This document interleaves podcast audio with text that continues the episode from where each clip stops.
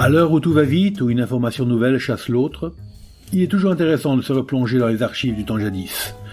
Bonjour, je suis Denis Dupont et je m'égare souvent dans les anciennes éditions de l'Indépendant. Les surprises ne manquent pas, suivez-moi, je vais vous parler d'un temps. Nous sommes en 1968, en janvier 68, et le théâtre municipal accueille régulièrement des spectacles. Cela a été Johnny Hallyday. Aujourd'hui, c'est un spectacle présenté par Jacques Canetti, toujours sous la plume de Claude Coiffec. Jacques Canetti a prouvé que sans grosse tête d'affiche au néon, on pouvait faire d'excellents spectacles de variété. Sous le titre de Festival du disque 68, Jacques Canetti présentait hier après-midi, et par un beau soleil, un spectacle qu'on savait au départ fort bien conçu. Premier étonnement, les spectateurs proportionnellement nombreux pour une journée aussi estivale. Deuxième, une participation certaine du public au spectacle.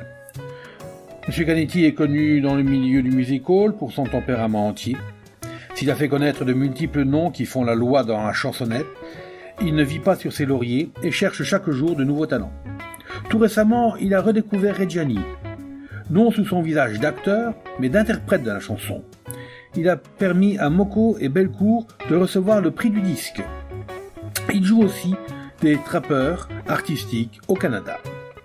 Présenté par euh, François Vernet, la jeune de 20 ans sans complexe, qui ferait peur aux plus vieux des annonceurs, le spectacle était solide, comportant des aventuriers, des auteurs d'avant-garde et des personnalités dont le seul nom évoque une cohorte de succès. Marc Moreau passe en premier. Aucune importance, le talent n'a pas besoin de protocole. Ah, il a défaut, il n'est pas yéyé pour dessous. Ses qualités Il est accrocheur, puncher dans le sens de la poésie. Il fait nouvelle vague dans un genre qui fleurit.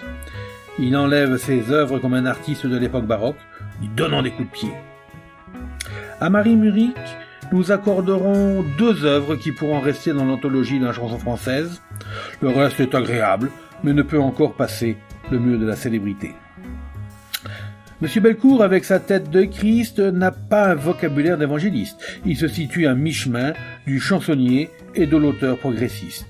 Il fait référence à Descartes, mais ne pose pas les sentiments en équation. Hors programme, Canetti présentait Antonio, le guitariste gitan de Carcassonne. Sec comme un arbre du désert, brun comme un mot n'ayant pas encore trouvé d'oasis, ce garçon au nez en étrave de hors-bord de compétition a donné au flamenco des accents moins sirupeux que d'habitude. Un genre qui se perd dans le folklore commercial, Antonio ajoute une sincérité sans concession. Avec euh, Philippe Gérard et Jean Jacques, c'était la revue des succès.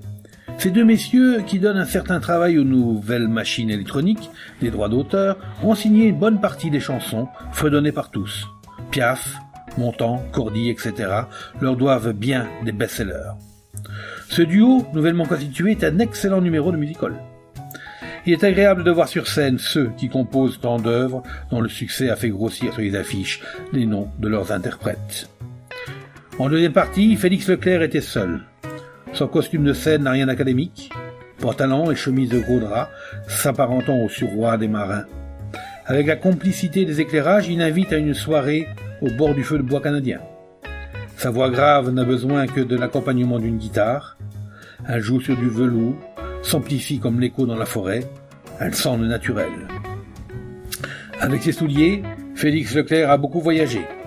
Sa philosophie est celle de la nature et ne sort pas des livres.